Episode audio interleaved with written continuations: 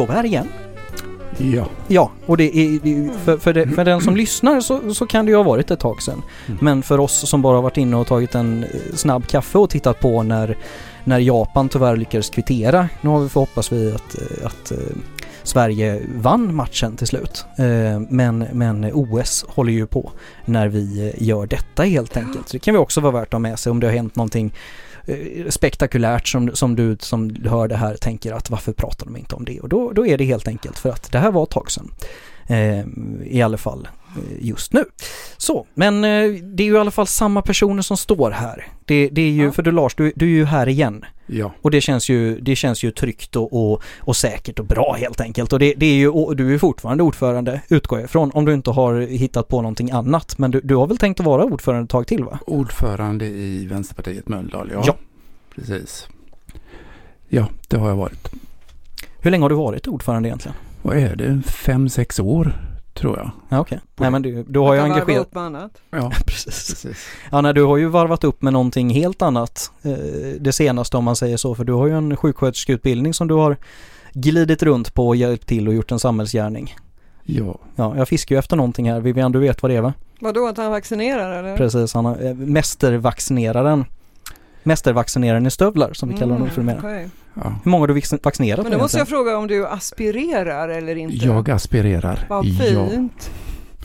Eh, Aspirera betyder alltså att man drar upp lite, alltså när man har stuckit in sprutan så drar man upp lite och ser om man har hamnat i en blodåder. Ah, Vilket faktiskt den här omgången aldrig har hänt mig.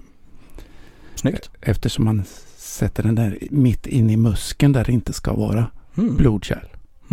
Då har jag lärt mig någonting nytt idag också. Även om vi kan gå hela poddavsnittet nu utan att och bara liksom blaja på. Så, så nu har jag lärt mig vad aspirerar är för någonting. ja, I det sammanhanget till. Ja, i alla fall. det- Precis, ja, Absolut. det finns- Nej, jag tänker ju poliser och, och aspiranter och sånt liksom. Men, det- men det är, eller Mm. annat. Ja, just det. Men du frågade hur många. Det är någonstans 800-900, kanske 1000 Mm. som jag har vaccinerat. Du skulle ju sträckat av dem på en stor karta Ja, liksom, ja, kan jag känna. Jag tänkte det först men det, det, det blev inte så. Nej. Nej. Nej. Men du har ju engagerat en hel del annat också. Du har inte bara stått och gjort en samhällsgärning utan du har ju även haft ett ganska långt engagemang. Ganska långt är en extrem underdrift i det här sammanhanget. I, i sjukvården, ja, Ja. 40 år cirka. Ja. Mm. Men även inom Vänsterpartiet tänkte jag väl på nu. ja, 40 år där också Mm. faktiskt. 40-årscykler, jag har mera fyraårscykler. Ja, precis. Man har olika femårsplaner här liksom. Så är det. Ja, jo då. Så att, eh, nej men, eh, jag har ju kämpat på ja. Mm. Vad var det som fick in dig i Vänsterpartiet från första början? Eh, jag upplevde ju 68, det är ju, det är ju ganska länge, i Lund Mm. där jag bodde. Och där var det ju väldigt mycket, och där jobbade jag ju Folket i bild och så. Mm. Men så var det ju sådana här sekter då som tog över. Mm. Så flyttade jag till Värmland, och där, i Torsby i Värmland och där Mm. var det ett, ett gäng som var vän, Vänsterpartiet kommunisterna då på Mm. den tiden. Jaha, Hans Berg, eller det är inte Bengt Berg menar jag. Jo, Bengt Berg är en av mina närmare vänner faktiskt. Okej. Ja. Så att eh, jag engagerade mig där och ehm, jag bodde där i fyra år och engagerade mig. Jag var faktiskt med på kongressen 1981 och så, Mm. sådär. Häftigt. Ja. Och sen flyttade jag till Göteborg och då var jag med där i centrum och satt i sociala eh, vad heter det, sociala utskottet i stadsdelsnämnd centrum. Och sen flyttade jag till Mölndal. Och där blev du kvar. Och nu är jag kvar i Mölndal. Det har en tendens att, att, att, att dra in en det där Mölndalsträsket som jag både fötts i och hittat tillbaka till. Får vi se hur länge det blir den här vändan. Men Vivian, du, du, du, du är ju med oss även idag. Ja, Och det känns minst lika tryggt måste jag säga. Nästan ännu tryggare faktiskt. Tycker Det är bara för att vi, vi är fast man vana vet ju aldrig vad jag säger. Nej men det är ju det som är så jag skönt. Det, är- det är ju det som är kul. Alltså det är liksom, det, det är ju det här med dynamik gillar jag. Även framförallt när man, det bästa samtalet är ju när man inte håller med varandra men fortfarande kan sätta sig ner och, och, och komma till roten med varför man, Fast du Per, det är olika du som är HSB, ja det kan det vara. han som bestämmer, som är producent, Per Ja, Ödlund. Jag kan ju säga så här, någonstans någonstans att jag, jag har ju den glädjande möjligheten att klippa bort otyg som jag säger och klippa in otyg som ni säger. Det, det är ju en, det är en fördel i varje diskussion kanske. makt. Ja, det är makt. Ja, lite kul, jag hade en, nej jag ska inte gå in på det, men eh, det, det, är en, det, är en, det är en fördel i, i diskussionssammanhang. Kanske därför jag gillar poddar. Kan vara. Men Vivian Johansson, du är ju journalisten som blev riksdagsledamot och som eh, bäst kan summeras i att du fortfarande inte är klar med din samhällsgärning. Du är beredd att lägga ner golfklubban och göra mer. Riksdagen byts mot kommunhus och eh, tv-studion mot en liten hemmasnickrad poddstudio med undertecknad. Men drivet är kvar. Du Ja. är inte klar.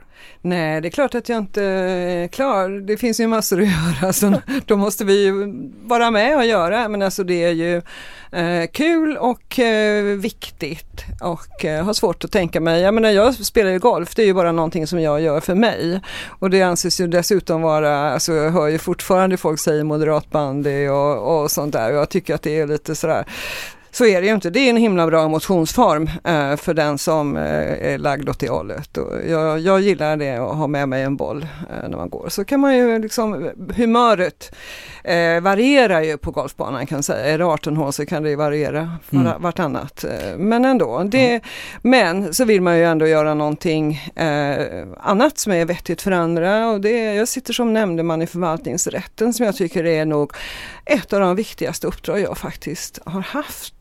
Sånt som, men det pratar man inte så mycket om i eh, partier som ju utser nämndemän. Det är lite sådär att oj, någon ska ju vara nämndeman, men eh, han eller hon kan liksom, alltså det är, lite man grann. höftar lite så. Jag har sett avarter på det, men det ska jag inte ta upp den här podden. Men, Mm. eh, så det, det- tycker jag är viktigt. Det är nog någonting som vi ska återkomma till också för att det, det är ju en sån stor del utav vårt rättsväsende som otroligt få har egentligen något grepp om och Precis. grepp över. Jag tänkte bara koppla an till det här med golfen. Nu, nu är jag fortfarande Okej. kvar i det här flummilummiga lilla inledande Ja. kapitlet liksom. Eh, jag är ju lite mer en, en, en wildiansk inställning till golf liksom, nämligen det här att golf är det bästa sättet att, att förstöra en trevlig promenad.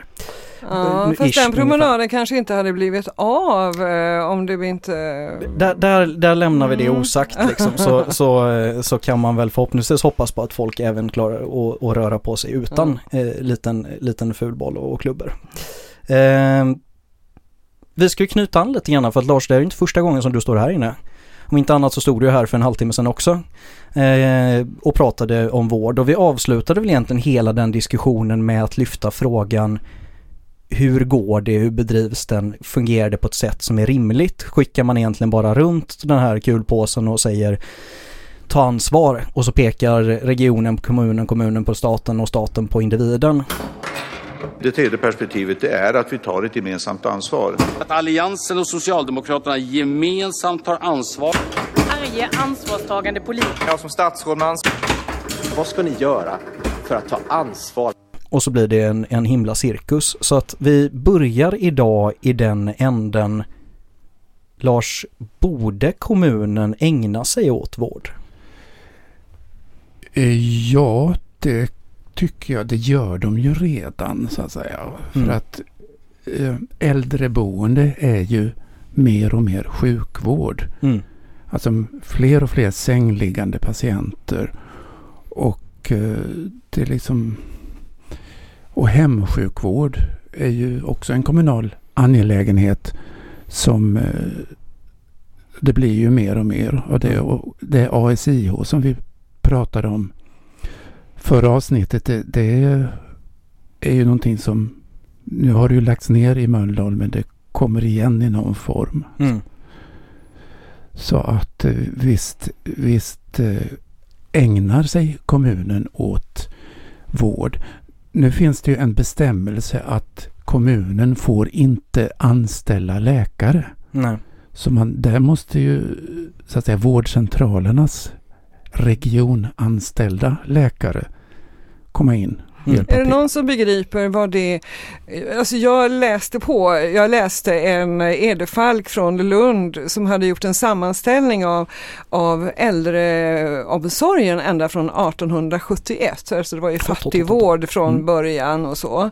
Och sen när inför ädelreformen hur man då eh, skulle överta vårdpersonal men man fick ju då inte överta läkare alltså läkare eh, och anställa läkare.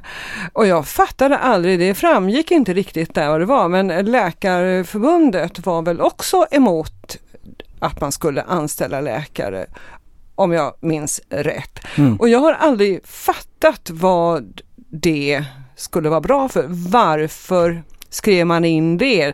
Var det för att man inte skulle konkurrera med annan vård? Vet du Lars? För jag förstår det inte. Jag förstår inte heller faktiskt, men det diskuteras ju mer och mer att man, skulle, att man ska ändra på detta. Mm. Men det är ju ganska stort motstånd mot det. Mm. Motstånd varifrån? Eh, läkarna faktiskt, tror jag. Att det, och eh, ja, regionerna också. Mm. För jag tycker det, är liksom, det har ju blivit en större debatt och det är väl också i linje kanske, det är väl mer tydligt när det kommer till skolan. Men att det finns en vilja, om inte annat kanske inte från vården själv då, om, om min ingångsvinkel är felaktig. Men i alla fall från allmänheten att man vill att staten ska ta ett större ansvar och ett övergripande ansvar på ett annat sätt än vad man kanske gör idag bara för att få det här med liksom en mer jämn vård, få en resursfördelning på ett annat sätt och inte få en så stor skillnad som det kan vara emellan regionerna. För där, där har vi ju ett utav vårdens största problem och största utmaningar idag. Att du har en väldigt, väldigt annorlunda vård i Arvidsjaur om du jämför med om du bor i, i, i Bromma. Och, och någonstans där, där, där har vi ju ett jätteproblem och det går ju igen i mycket som vi pratade om i förra avsnittet med, med privata sjukförsäkringar och privatiseringar och centraliseringar och allt det här. Men, men det är ju också det är ju svårt att råda bot på ett samhällsproblem när du ska jobba lokalt. Kan det finnas någonting där eller, eller vad, vad tror ni? Vad, vad, hur löser vi det här egentligen om man ska, om man vänder på det? Hur, hur, hur motverkar vi den trenden som har varit nu? Man kanske ska tillägga att eh, det eh, finns ju en utredning på gång som heter God och nära vård. Mm. Och den eh, tar fram slutsatser från, från en eh, annan utredning som, het, som heter Effektiv vård. Den är på cirka 800 sidor så att det är mycket att hämta Lite där. kvällslektur så Ja, precis. Men just den här god och nära vård, den, jag har inte hunnit läsa så mycket om den, men den diskuteras ju ganska mycket. Mm. Och vi har ju fått den på remiss faktiskt till, till vår nämnd. Så att jag resten av sommaren ska jag försöka sätta mig in i, i den då. Mm. Men, men jag tror att den innehåller ju just de här tankarna om liksom vem ska sköta vad och, Mm. och sådär. Så vi får se om det blir något bra av det. Mm. Vivian, du som har lite kanalerna från ett, eller har, har bättre koll på de mer rikstäckande kanalerna så att säga. Vad, vad är Vänsterpartiets inställning centralt? Så här? Om att förändra... Om att förändra och, och mer, ja, vill man ha kvar det som det ser ut idag men, men reformera det eller vill man mer liksom hitta ett nytt koncept eller vad, vad är liksom, vad är våran jag, jag har inte varit med om tidigare att diskutera en till exempel som Kristdemokraterna driver att det är all vård eller eh, liksom skulle förstatligas eller så. Det har inte vi varit inne på. Det är ingenting jag känner igen att man har diskussioner kring det nu heller. Eh, så det är väl kanske inte riktigt där som vi tycker att eh, skon klämmer. Men det är ju alldeles så som Lars säger. Jag nu är det faktiskt sju år sedan så jobbade jag när jag var riksdagsledamot, eller jobbade jag, askulterade, jag var mm, i en vecka på Brogården eh, och en vecka lite senare på Lackarbäckshemmet. Mycket fina ord nu, askultera bör Nej men lära jag det gick också. bredvid och störde. Du Eller, praktiserade jag helt enkelt. praktiserade, Ja. så kan man säga. Eh, och eh, det, det är min erfarenhet av vård. Eh, alltså inom äldreomsorgen från det, alltså på, när jag var i 20-årsåldern och jobbade en sommar på ett äldreboende som var, eh, ja det, det var ett äldreboende som också hade en sjukhemsavdelning. Mm. Men alltså skillnaden var ju enorm. Därför att där som jag jobbade den sommaren, det var ju på 70-talet, då var eh, de som bodde Alltså friska i stort Mm. sett, de som bodde i det vanliga äldreomboendet. Eh, lite skröpliga eh, äldre men alltså kunde röra sig och sköta sig med alltså lite lite hjälp förstås, annars hade de inte bott där. Mm. Men det som var sjukhemmet, där man också jobbade då, där var ju folk väldigt sjuka. Alla var inte sängliggande men näst intill. Och det blir ju en chock när man kommer och ser hur det ser ut idag på Brogården och på Lackarbäckshemmet. Där nästan där är det sjukhem skulle jag säga. Väldigt få som, eh, som kan gå eh, ut själva. Det är inte Mm. att tänka på. Det var ingen som kunde det på Brogården. I alla fall var det ingen som gjorde det under Mm. den tiden jag var där och jag pratade ju med folk också.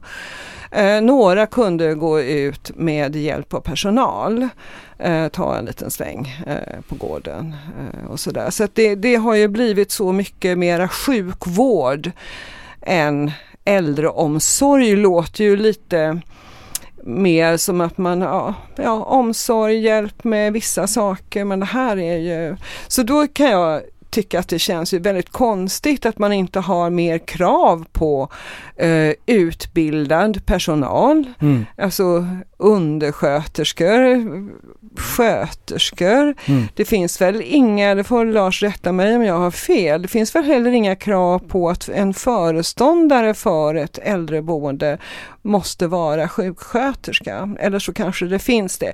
Men det är i så fall, om vi tar vad jag kommer ihåg så är det ju, alltså Brogården har ju ändå se- över 60 eh, hyresgäster som bor där. Och alla är mer eller mindre sjuka. Mm. Alltså man skulle vilja, det, det känns som att man inte riktigt tar det där på allvar. Nu ska du få ta över bollen Lars, för du, det var ju precis det här som du eh, var inne och pratade på förra gången också redan har börjat vara, gå igång på idag Men det säger så. Jag vill bara lägga till att, att precis det här som du var inne på Vivian med att man behöver inte ha någon medicinsk eh, utbildning. Det vill jag också lägga min eh, emfas vid, precis som eh, Lars Nick här. Att de är administratörer i första hand. Sen finns det fall där det inte är så men, men många gånger så är det en, en chef som kommer med ett annat tänk utifrån och kanske från en helt annan verksamhet och ser patienter just som, som lådor med, med jordgubbar eller någonting annat liksom snarare än som, som människor och som eh, framförallt vårdtagare som det, som det faktiskt är. Men, men håller du, är du med på den här bilden? Är det, är det liksom det, är det ansvaret och budgetansvaret och, och, och den fördelningen mellan landsting, mellan region, mellan stat och mellan kommun som kanske är i obalans idag? Mot vad det ser ut. Och det, många faktorer med att vi har en åldrande befolkning, vi har en, en situation där, där folk som tidigare dog för att vi inte helt enkelt hade kompetens nog att klara av och, och hantera det idag överlever men fortfarande gör det på ett sätt som ställer mycket, mycket större krav på äldreomsorgen precis som Vivian är inne på kanske på ett annat kompetenskrav på, på de som utbildar sig. så. Hur ser det egentligen ut? Ja, det, eh, det var mycket på en gång. Ja, det var mycket på en gång. En Värdelös fråga. Jag skulle egentligen börjat fråga hur ser det ut och sen släppt dig och låtit dig Mm. få prata om det. Men nu, nu blir det som det blir. var det ju så att man låg på sjukhus tills man var någorlunda frisk och då antingen kunde man åka hem eller till långvård hette det ju Mm. då på den tiden. Nu eh, är man ganska sjuk fortfarande och hamnar på någonting som heter korttidsvård. Det, det är väl döpt så efter hur man ska skilja det från långvård då, Mm. förstås. Och korttidsvården kan ju variera väldigt mycket. Nu har man ju i Mölndal bestämt att man har man ska samla ihop all korttidsvård i, på ett ställe, det är ett som heter Fallströmmen. Och, och det, det är i och för sig en, en bra grej. Men, men det är ju alltså, eh, som jag ser det, ett sjukhus eh, som inte alls är bemannat så som sjukhus gör. Jag har en dotter som är sjuksköterska på Mölndals sjukhus Mm. som säger att det blir patienterna som skickas hem från dem är säm, blir sämre och sämre. Förstår mm. vad jag menar? Nej, men precis. Ja. Så att eh, det är alltså, det, man måste erkänna att det är sjukvård det mm. handlar om. Istället, alltså korttidsvård eh, och så till äldreboende, det, det är sjukvård. Mm. Och hemsjukvård också. Det är ju ja, det är ju sjukvård så att jag tycker det är på något sätt konstigt att, att kommunerna ska ha hand om det. Mm. Men alltså, man är, färdig, man är medicinskt färdigbehandlad på akutsjukhusen. Akutsjukhusen kan inte göra mer. Då kostar patienten mycket pengar och då vill man ha ut den därifrån och då är det också någon annan som betalar. Då, är det, då går det över i kommunens ansvar och kommunen har ju ansvar för färdigbehandlade patienter. Och om man då behöver så kan man komma till korttidsboende. Alla gör väl inte det antar jag, utan en del kan ju rehabiliteras direkt hemma. Mm. Eh, men alltså de är för sjuka, de är för friska för akutsjukvården men för sjuka för att kunna komma hem med avancerad hjälp i hemmet. Det är därför man har det. Och då finns det inga krav på medicinskt utbildade människor som hjälper de här som ändå är väldigt i behov av vård. Alltså på, på typ korttidsboende så är det ju um, det, ju, det ska ju vara undersköterskor det, det ska det ju vara på äldreboende också. Men eh, det är ju en bristvara mm. i väldigt hög grad. Nu har ju staten gått in och, och ger stöd så att uh, man, man, får utbildning medan man jobbar mm. För några personer och det är ju väldigt bra. Och sen är det ju sjuksköterskor men det är ju inte så tätt med sjuksköterskor om man säger så. Det är mm. väldigt glest. Och eh, till exempel på nätterna så kan det vara en, bara en sjuksköterska i jour då. Mm. Så att, men, men alltså vården kan ju vara ganska avancerad. För att just som jag sagt innan, sjukhusen skickar hem folk eh, som de säger medicinskt färdigbehandlade. Men enligt min dotter och andra så är de inte särskilt färdigbehandlade då. Nej. Så att eh, ja, det, det blir ju väldigt svårt. Mm. Ja, men jag tror att, att politiker, andra beslutsfattare som bestämmer över hur man, alltså hur man ska bygga, hur, vart de ska ta vägen så, inte riktigt har kläm på eh, hur sjuka de är. Alltså jag mm. tror faktiskt att det är så enkelt att man inte är ute och tittar eh, och ser hur det ser ut i verkligheten. För det är klart att alltså ligga på Salgrenska kostar ju skjortan och det ska man ju förstås inte göra. Alltså man ska ju inte vara övervårdad så att säga. Det finns massa tekniska resurser och välutbildad det är inte det som behövs, men det kan ju, behövs ju sjukvård för dem efteråt. Mm. Det är det eh, folk som bestämmer inte alltid förstår mm. tycker jag. Nej och där är jag helt med dig Vivian och jag tror att du just nu slår huvudet på den berömda spiken fullständigt in. Eh, för det, det är ju den här kostnadsfaktorn som blir det enkla att förstå, det är lättbegripliga, det är lätt att förhålla sig till, det är lätt att budgetera för, det är lätt att ställa krav på att man ska nå upp och man ska minska och man ska nå en viss, ett visst förhållande i det och då går vi an i det som vi pratade om, om föregående tid, det här med vårdbas, värdebaserad vård och sådana såna marknadsbegrepp som nu när vi ska se vården som en marknad istället kan förhålla oss till enklare från ett politiskt plan. Och det är väl kanske just där som, som, som skon klämmer att det är precis som du säger, det är, inte, det är ju inte försvarbart att ha någon som ligger på en IVA-plats i flera veckor för det kostar jättemycket och framförallt så finns det någon annan som behöver den vården. Men det är heller inte försvarbart att hugga vård från folk som behöver den för att på ett kortsiktigt sätt se att nej men nu kapar vi kostnader nu. Ja, ja, men den här patienten kommer ju komma tillbaka. Det, kommer bli en åter, det är samma sak som återfallsförbrytare som man släpper ut för att man inte har plats att rehabilitera klart dem det kommer ju komma tillbaka. Vi hamnar ju i en situation där vi hela tiden bara skjuter problemet framför oss. Det är ju samma sak som med skuldbubblan som vi lever i hela fanskapet nu. Allting ska lösas imorgon. Oavsett vad det är.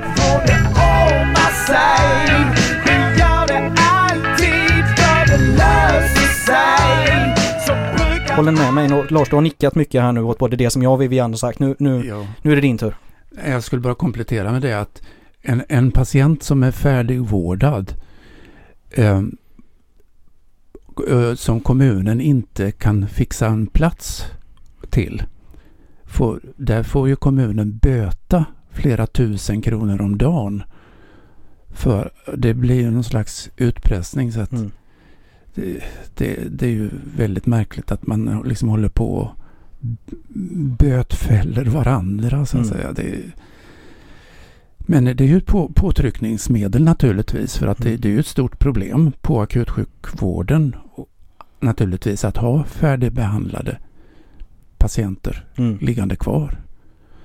Så att man ser det på olika sätt. Det finns ju, nu kommer jag in på något annat, det finns ju de som menar att regionerna ska helt enkelt läggas ner. Mm. Att man ska ha staten som kanske tar akutsjukvården och sen kommunerna då. Mm. Men eh, det, den diskussionen har vi inte kommit så långt Nej, än. Den har ju förekommit länge men det har inte hänt så mycket. nej. Vad, har du koll på det Vivian, vad vi centralt har för inställning i den frågan? Eh, nej, det ska jag inte säga att jag har, men eh, i alla fall har vi inte haft eh, den inställningen. Alltså, jag tänker att eh, nu, nu, är- nu är det mina egna fria fantasier. Det kanske är så att, att all, eh, alla regionsjukhus, alltså alla universitetssjukhus, akutsjukhus eh, borde ägas av, of, alltså av staten så att säga. Så att man mer kan ha, man kan byta patienter med varandra på ett enklare sätt. Det kan man ju göra nu också, men eh, erfarenhet och så. Eh, men så kan jag tänka. Men att kommunerna skulle eh, ta över, alltså det, då får man ju ta in kostnaderna på ett helt annat sätt än man gör idag. Mm. Så att det är ju liksom en administrativ eh, det som, ja, nej jag kan inte riktigt. Men det är möjligt att det är någonting. Man måste ju ändå titta på hur, hur mycket som vår, vård kostar kommunerna. Nu får ju kommunerna alltså eh, generella bidrag från staten som ska täcka äldre eh, vård i respektive kommun. Men det är ju inga riktade statsbidrag utan det går ju in i kommunens eh, allmänna kassa så det kan man ju använda till vad man vill så att säga för de är inte öronmärkta på något sätt.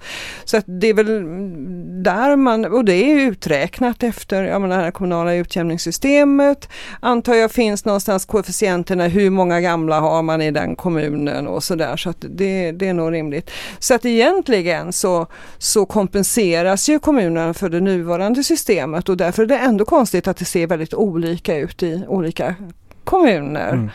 Eh, hur man löser. Sen tror jag också en, en, en stor problematik och jag tycker det finns ett avsnitt av Folkdomstolen som pratar om det här på ett, eh, ett väldigt bra sätt. Nu kommer jag såklart inte ihåg vad det avsnittet heter men, men eh, det handlar i alla fall om, om, om hur centraliseringar funkar gentemot apotek och vårdcentraler på landsbygden. Och det heter ju så fint liksom om man kollar de här styrdokumenten och man lyssnar på, på borgerliga företrädare som tycker att det är bra med, med centralisering, det är bra med fria och privata aktörer så heter det ju att man har inte lagt ner en enda vårdcentral. Och det stämmer ju på pappret. För det som händer är ju att man inte lägger ner vårdcentralen i Säter, utan man slår ihop den med vårdcentralen i Falun. Och då har det inte lagts ner någonting. Det finns inte kvar någon vårdcentral i Säter, men den finns ju i Falun. Men hur kan man säga att den finns en vårdcentral i Säter då? Är, alltså det För att det är en, det är en papperskonstru- papperstige. Det är en papperstige. Det är, det, är, det, är en, det är en ren och skär, det här har Ja. skett på, på, på ställe efter ställe. Det är ju tydligare med apoteken för där är det ju helt enkelt, det läggs ner.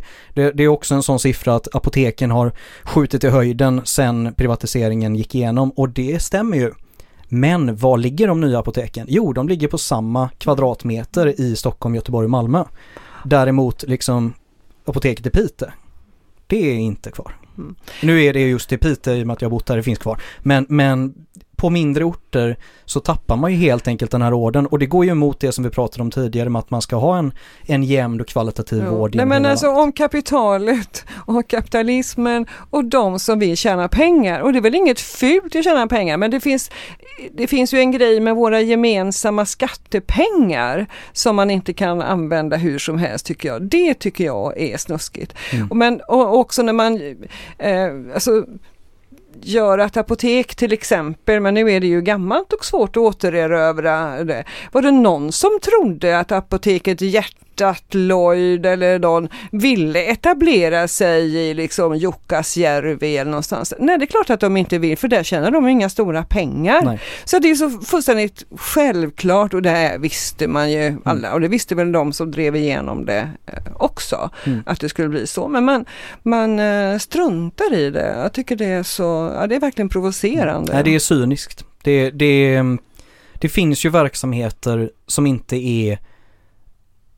Det, vi har haft en blandekonomi i Sverige utav ganska goda skäl, helt enkelt för att det, det finns en, en bas som är statsfast, både i mäns, det mänskliga men också i de mänskliga rättigheterna, som vi tidigare har respekterat, som vi numera tid, i viss mån, för att, för att inte se historien med för givmilda glasögon, i viss mån, men nu går vi mot ett samhälle där det mer är djungens lag och var och en för sig och den rike den får gärna två mackor och den som är hungrig den får ta det som det är över. Och det, nej det är sorgligt att se. Hur tycker du, har det märkts någonting utav det systemet i, i Mölndal Lars? Eh, Vad gäller apotek så hade vi ju ett apotek, Mölndal centrum. Mm.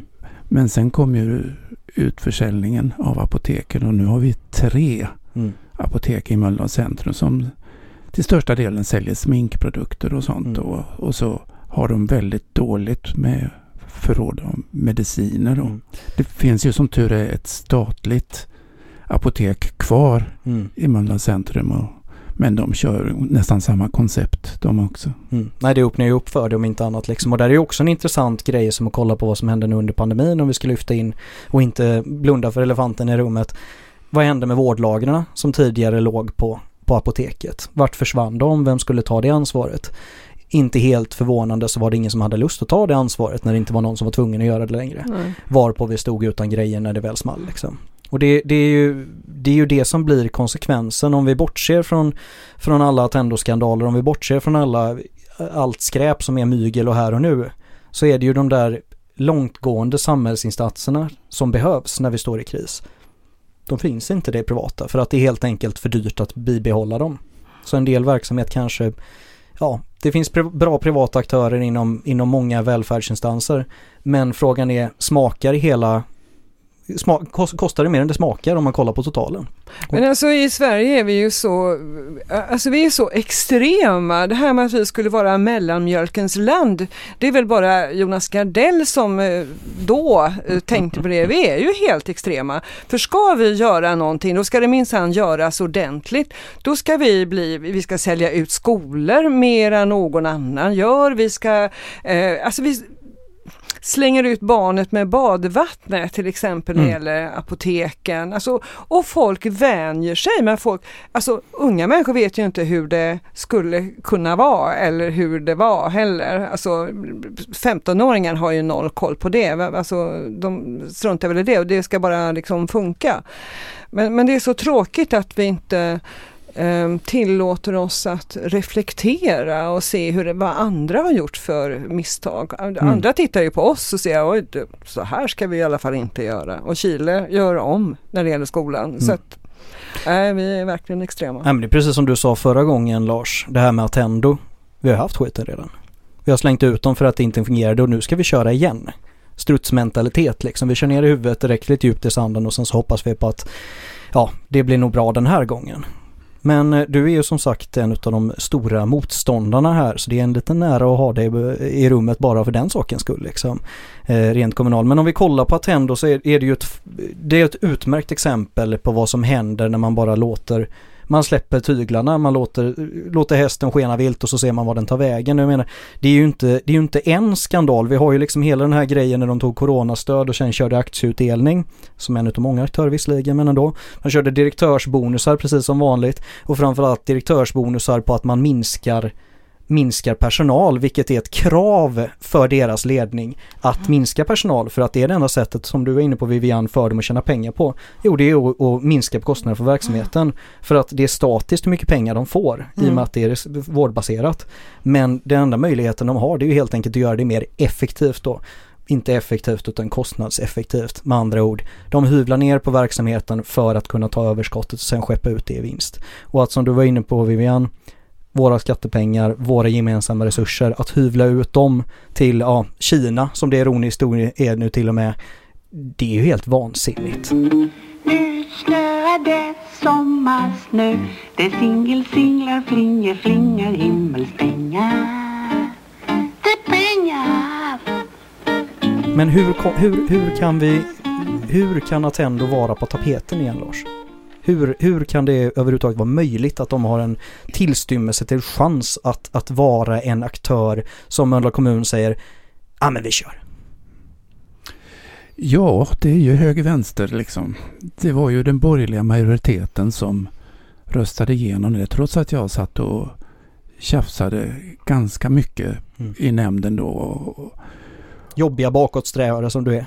Ja, precis. Men vad har de för argument för att vilja ge Attendo möjligheten en gång till? Eh, Ja, det var ju helt enkelt att, att, det, kom, att det gick ut anbudsförfarande och att, att Attendo hade lägsta priset då, va, som var ett Bara det skulle man ju bli misstänksam över. Mm. Ja visst, alltså, och att det bara var två, två anbud som bes, blev besvarade då. Mm. Så, eh, för att de andra insåg ju det att det var lönlöst antagligen. För att det var ju så mycket krav i den här anbuden som ska bli verkligen intressant att se om Antendo kommer att leva upp till dem. Mm. Och sen, sen då när vi satt och tjafsade i nämnden så var det ju någon som hade jobbat på Attendo. Ja, ja, såklart. Sen, nej, de, de eh, vill, de hade ju gett sig sjutton på att privatisera. De ville ju ha två äldreboenden först. Mm. Men så var det ju Eklanda som man, tror jag, som man eh, eh, tog tillbaka igen. Mm. Och så, det var väl en liten kompromissvilja där på något sätt. Eller Mm. vad Men jag är bara så intresserad av att höra dig berätta hur, alltså, inte med namns nämnande, men, men vad är deras argument? Är, är det privata alltid bättre, smartare, billigare, folk är mera nöjda eller vad är det de säger? Det finns ett ord som sammanfattar i princip vad de tycker. Valfrihet. Mm. Alltså man, man får alltså välja eh, Att ha dålig vård. att ha dålig vård. Ja, Mm. precis. Kanonbra. Och, och det, det är så löjligt för att när, när någon blir erbjuden en äldreomsorgsplats hur, hur kan de veta vad, vad det innebär? De olika, Attendo har ju jättefina broschyrer och, och skickligt gjorda, Mm. in, gjort informationsmaterial. Nej, valfrihet. Det är ju ett ord för att dölja att det helt enkelt ska privatiseras till varje pris. Då. Jo, för det, det låter ju väldigt bra att jag Mm. kan välja, men jag har ju inget val. Om jag har stått i kö och är jättedålig så kanske jag tvingas ta det första bästa eh, erbjudande jag får. Och sen efter ett halvår kanske jag inte är liksom är, är fortfarande lika dålig och stort behov av hjälp. Mm. Eh, då kanske jag inte vill flytta. Till, alltså det är så, Nej men och det är väl det någonstans, det, det, är ju, det är ju bara ett svepskäl. ja. Det, det är ju någonstans att, att, att stå här och hymla om att, nu ska jag inte peka ut någon i Mölndal för jag har helt enkelt inte koll, men att det finns svängdörrar som möjliggör för kommunalpolitiker att sälja grejer till sig själv och sina kompisar för att sedan profitera på det. Det, det är ju så, det, det är inte ett exempel. Det är, ju, det är ju minst ett exempel per kommun. Det är ju ett genomgående samhällsproblem att vi inte har en transparens i det här. Att vi har fria korridorsbyten så att när du är klar med kommunklubban då hoppar du bara över i styrelserummet och det är ingen konstigt att vi inte har ett regelverk som säger att ja, nej tyvärr, har du tagit beslut om någonting då är det 10-15 år innan du kommer kunna vara i den verksamheten, punkt. För att annars kan man inte ha en finansinspektion. Nu hoppar vi över någonting annat, men som sen blir, jobbar på bank. Man kan inte ha en statsminister som slår undan reglerna för varenda bankregel som vi har och sen börjar jobba som VD på, på vad är det Swedbank han sitter nu på? Hela min politiska gärning kommer att ägnas åt att ensamstående mödrar betalar skattesänkningar åt bättre ställda. Det kan jag tala om för dig. Nej, att, att man inte har de här luft, att man inte har de här vattenskotten mellan politiken och näringslivet. Där den är uppenbart jävig. Mm. Alltså att man säljer till golfpolare, man säljer till familjemedlemmar, man säljer till bolag som man till stor del äger det ska man inte kunna göra. Det ska inte krävas en journalist för att det ska uppmärksammas utan det ska vara omöjligt. Men det är bra om journalister uppmärksammar om det förekommer. Absolut, definitivt. Eh, om man ska prata om korruption så är det ju Karolinska sjukhuset med alla dessa konsulter som Mm. i princip var kompisar med, med eh, hon Svenonius Mm. Man som också var anställd och sen skulle det ju genomföras en undersökning där som hon stoppade. Mm. Alltså det, det är så otroligt. Men jag, jag har inte någon koll på att det är något speciellt i Mölndal just nu. Det har ju varit lite sådana här grejer men det är ju ganska många år sedan. Mm. Men det, alltså, jag vill bara alltså, peka på det att det ändå är väldigt bra. Jag säger inte att det förekommer i Mölndal men jag, man vill ju ha en, en press som Mm. ser till och kollar om det förekommer. Nu säger inte jag att det gör det men man ser ju aldrig några direkt grävreportage i Mölndalsposten. Det skulle jag ju tycka var himla fint om man kunde göra. Det tycker jag definitivt och det är någonting vi efterlyser. Men jag vill lyfta in Nya Karolinska för där finns det en underbart bra bok som är skrivet av två stycken DN-reportrar, två stycken riktiga hjältinnor eh, som har gått till eh, botten med de här jäkla konsulterna och visar och skriver på ett väldigt trevligt och lättillgängligt sätt och bara kör över hela systemet. Eh, man kan inte läsa den boken utan att bli så här att det här är vansinnigt och, och tycka att det här måste nog göra någonting åt. Konsulterna heter den passande nog. Jag har inte koll på vad de heter. Eh, för det var jag inte tillräckligt intelligent för att skriva upp. Jag tänkte att vi gör lite tvärt kast nu och pratar om någonting som jag hade tänkt att vi skulle prata om förra avsnittet som du stod här och var med oss Lars. Eh, och det är ju det här med, med digitalisering som är ett, ett eh, kärnt barn nu på många inom många delar av samhället och där det också finns en hel del problematik att ta tag i. Jag vet det var en säkerhetsexpert som satt och hävdade att vi är sämst i världen på IT-säkerhet men samtidigt är det landet som har störst slussar in för IT-företag att ta över våra vårdenheter. Det finns en väldigt bra SVT-dokumentär som handlar om ett företag som heter Vårdinnovation som man körde igenom i Skåne och sedermera också i eh, Falun faktiskt.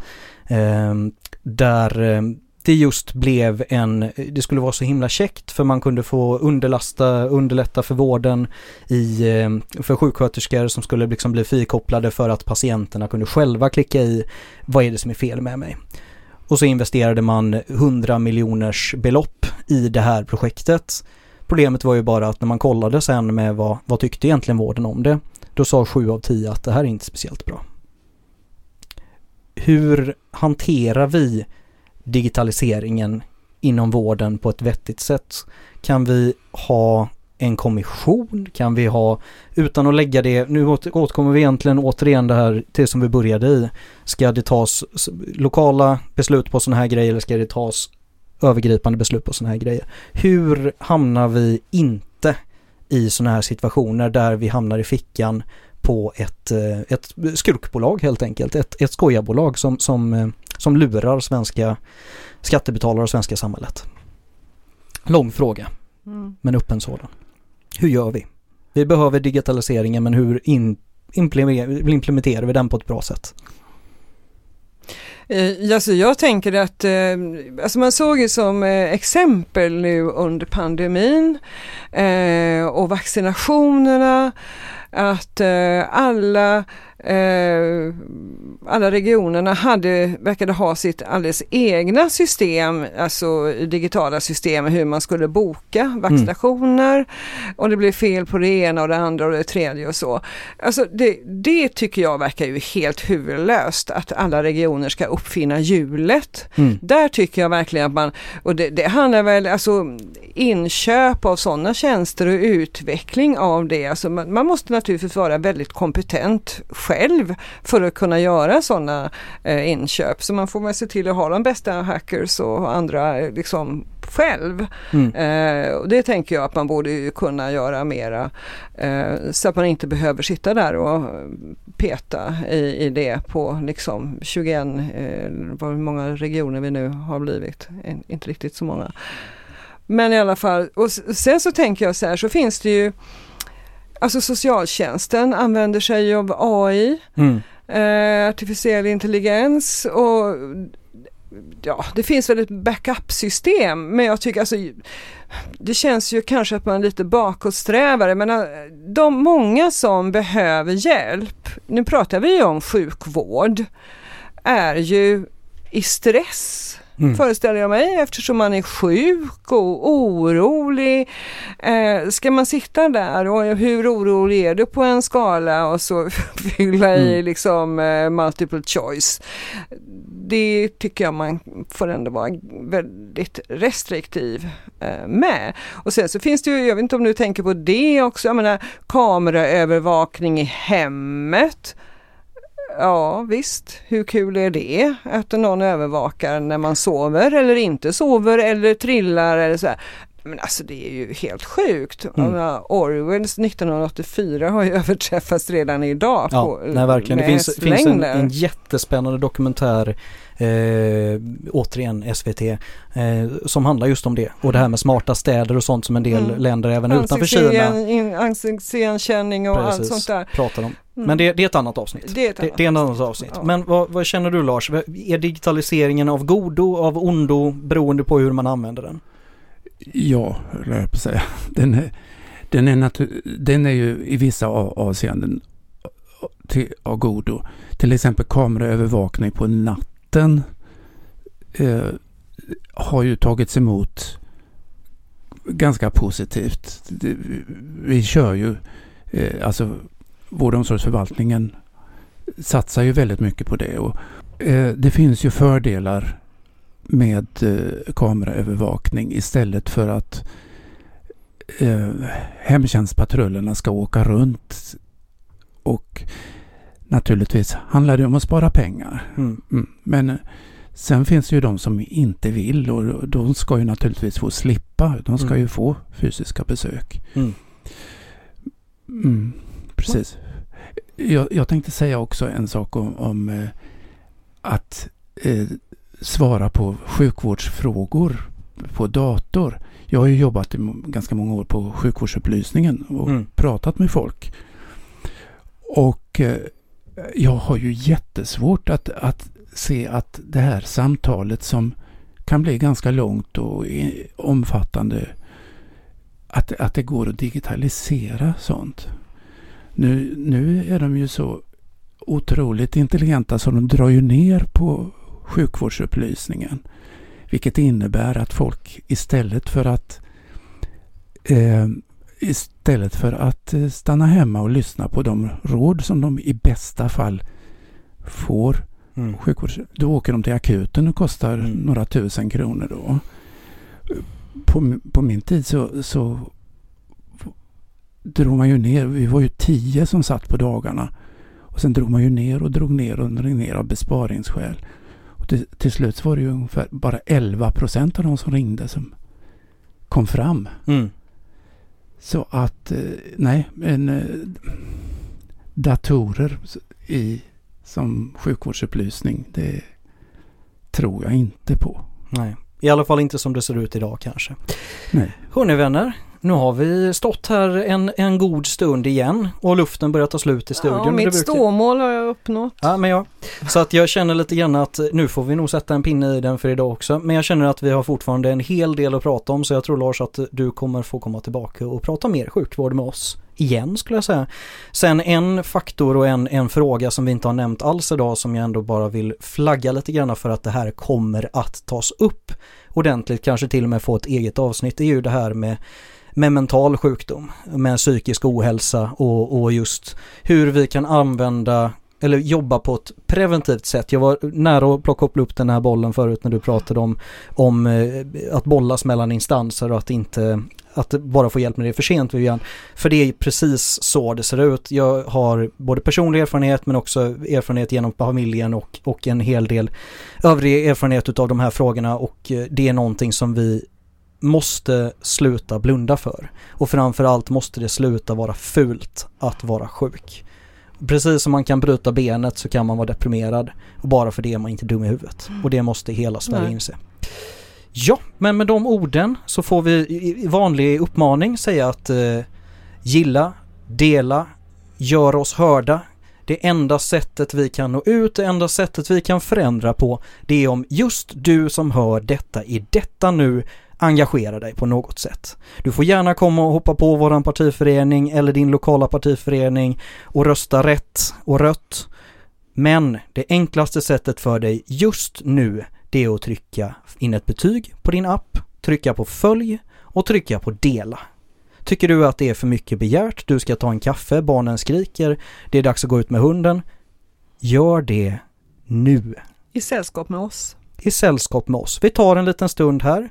Jag tänker lämna ett par sekunder för dig att plocka fram din telefon och helt enkelt göra de här grejerna som du sen kommer att spara till framtiden. Och när du är klar så lovar jag att jag presenterar någonting som kommer göra att det är värt att stanna kvar.